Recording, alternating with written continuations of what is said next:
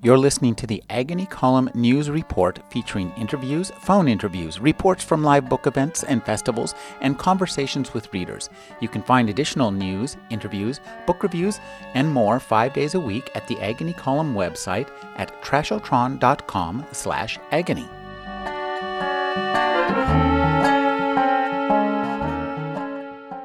Gary Paulsen is the author of three Newbery Award winning books The Winter Room, Hatchet, and Dogsong. His new book is Woods Runner. Thank you for joining me, Gary. It's wonderful to be here.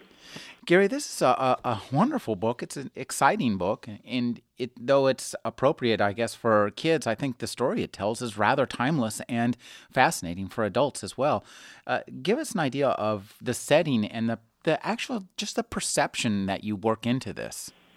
Um, excuse me, it is the Revolutionary War in the United States, um, which was about like Vietnam. That's exactly what I was thinking. That's yeah. so interesting. It was eight slaughtering years. It was not some uh, running back of a, a, a rock and shoot an Englishman or something. I mean, it went on and on and on, and American young men were killed, and lots of them were killed.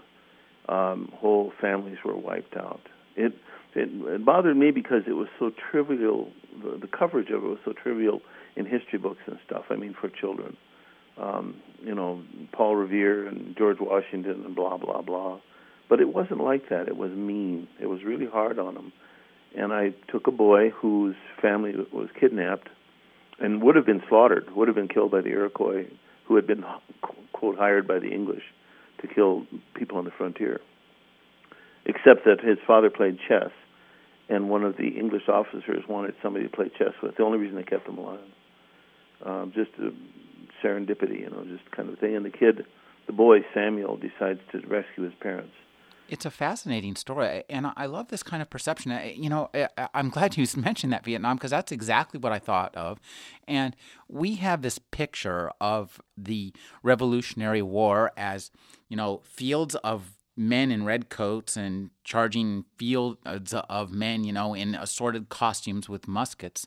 But most of the war seems to be, as as you describe it here, it's just random bands of of killers from either side, really, uh, wandering through the woods and happening on people and either capturing them or ki- and killing them or sitting down for dinner with them.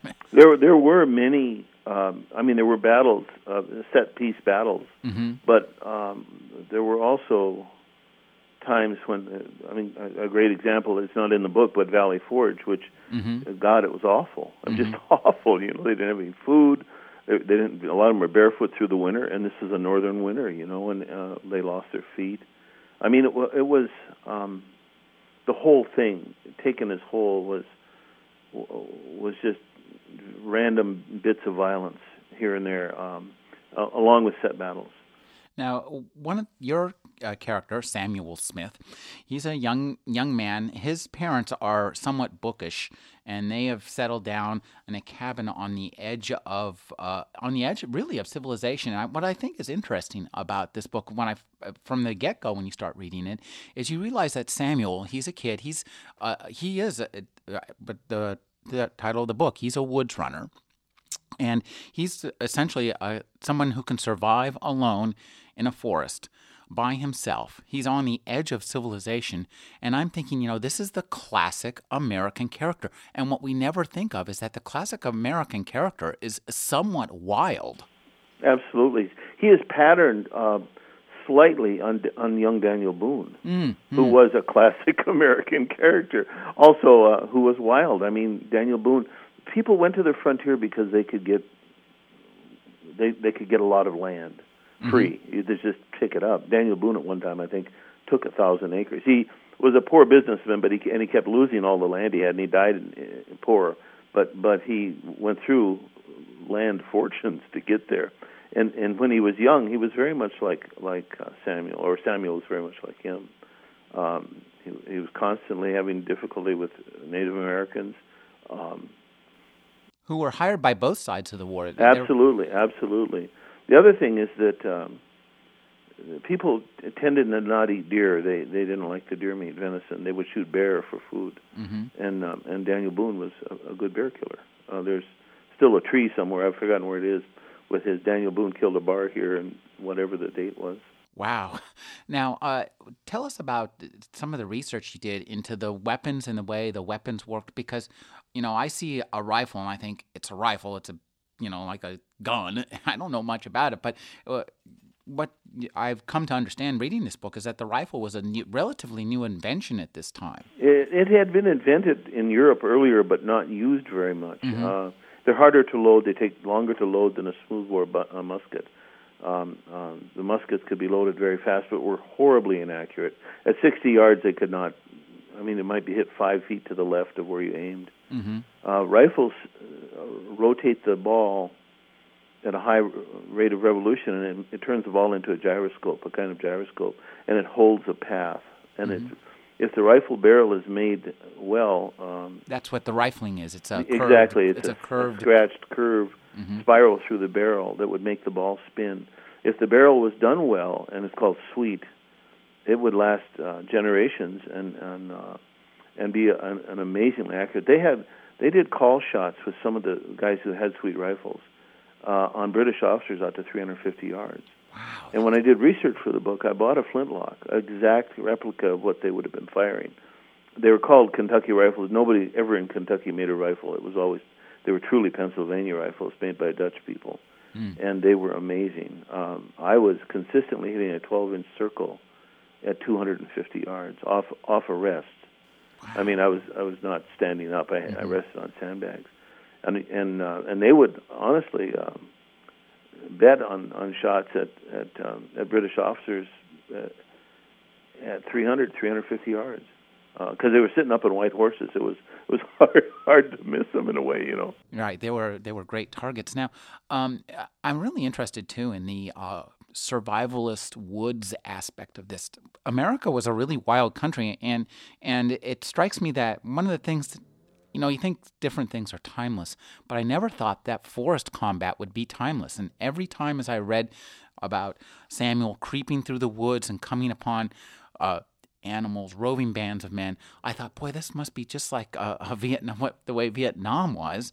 Um, so, talk about this kind of uh, how you gleaned and how you researched the survival details of what how Samuel manages to survive in the woods. Most of my life has been that. I, my parents were unfor- were drunk. So I'm just there. It is, and and uh, and I uh, lived in the Philippines as a street kid in Manila for two and a half years, 46, 47, 48, um, with my parents drunk there, and then later in northern Minnesota, near the Canadian border, I would stay out of the house and just live in the woods. And I was trapping and, and hunting when I was 11 and 12 years old, um, like Samuel, uh, very much like Samuel. So a lot of that that information was gleaned from from uh, your own life. My, my own life, exactly. Uh, the stuff that he does, and and actually the weapons. I finally started using muzzle-loading flintlocks. I hunted with them and stuff rather than modern weapons.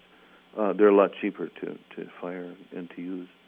Um, the rest of it, he he was very much a part of his time, mm-hmm. Mm-hmm. Uh, which we we is so different from how we live now.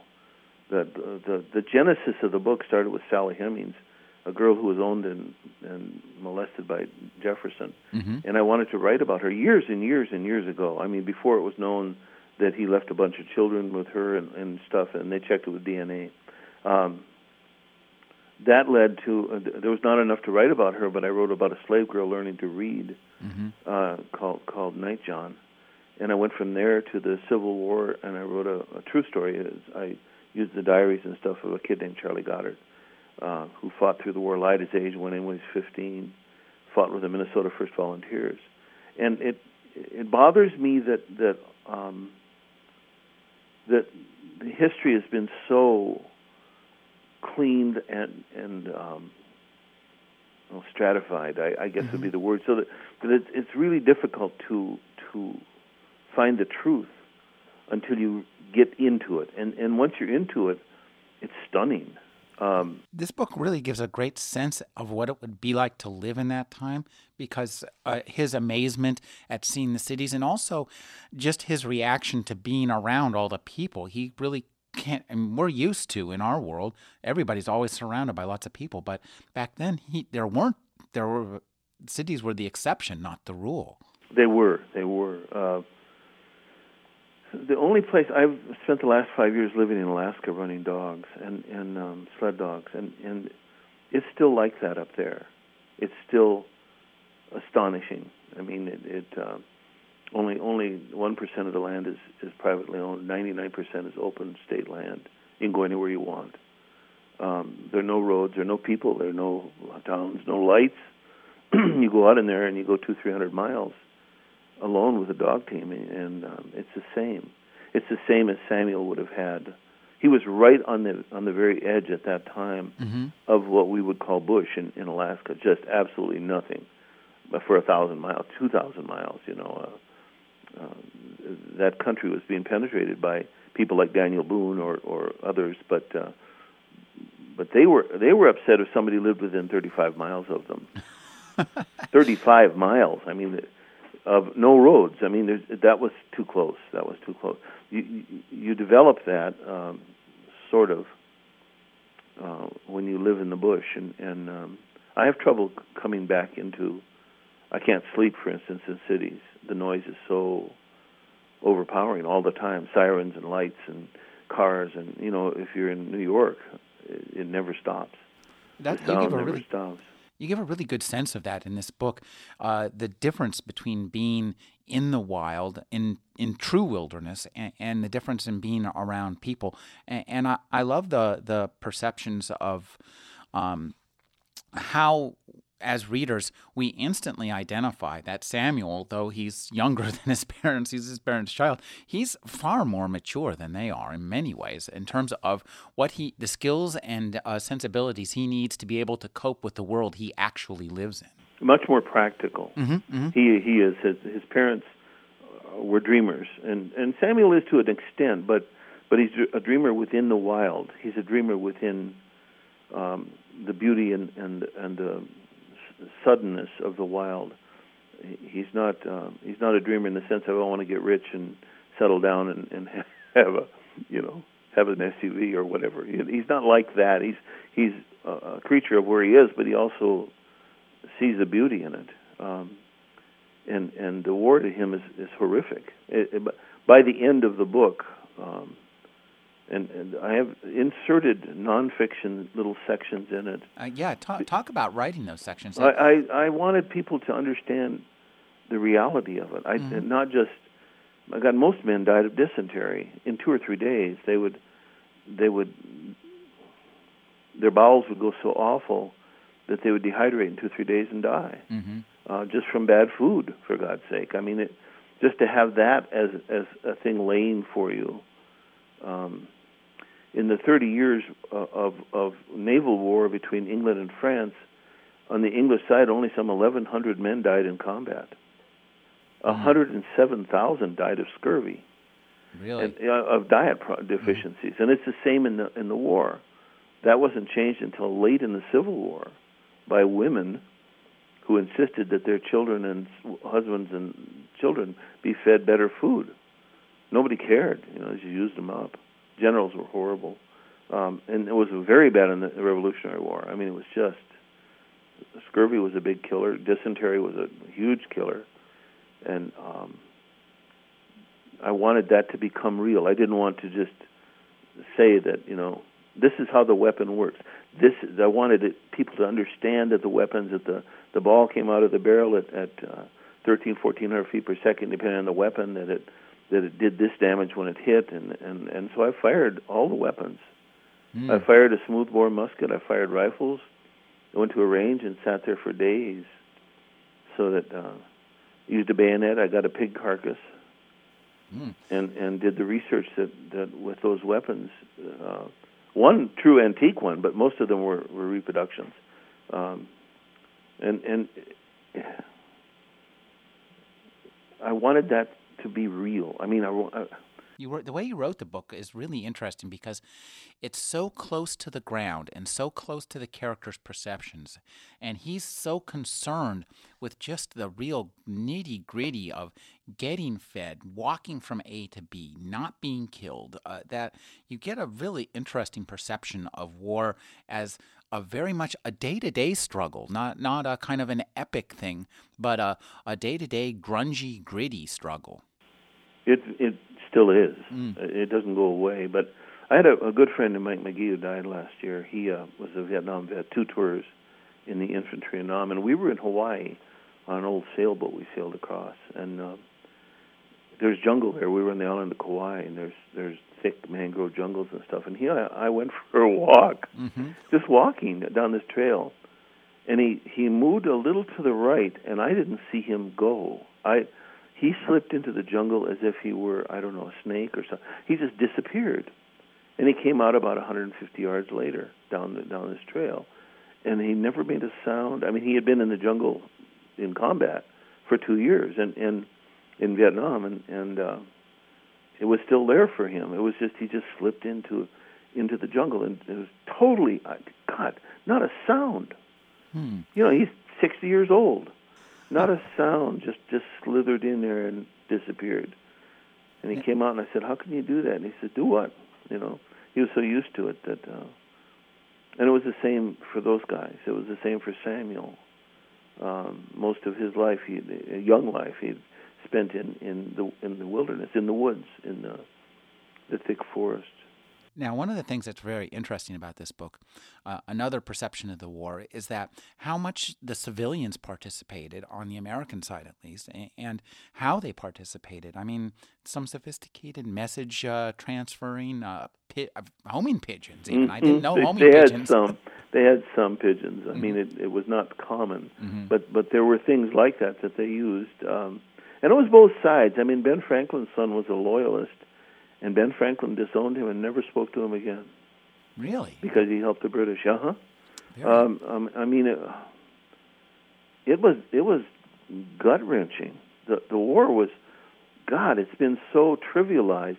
I mean, not in in in in effect.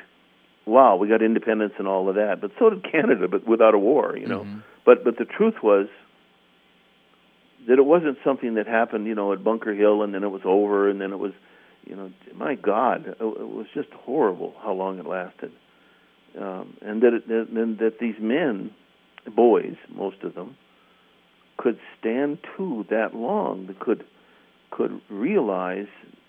I mean, it ruined their lives. Many of them. Mm. I was just thinking as I was reading this book that somewhere in Vietnam, there's a 12 year old kid right now who, some 30 or 40 years from now, might write his own version of this book. It could be. I don't. I don't know. Uh, it was a funny story, side story. I just my agent told me yesterday that Vietnam had asked for a bunch of my books. They want to publish some over there, and I, I don't. I mean, she's sending copies and stuff, but but uh, this book is, was not out when that request was made, so uh, that would be interesting. I've been speaking with Gary Paulsen. His new book is Woods Runner. Thank you for joining me, Gary. It's very nice to talk to you, Rick.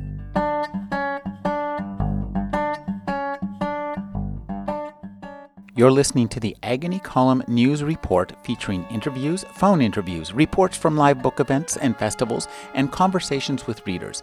You can find additional news, interviews, book reviews, and more five days a week at the Agony Column website at trashotron.com slash agony.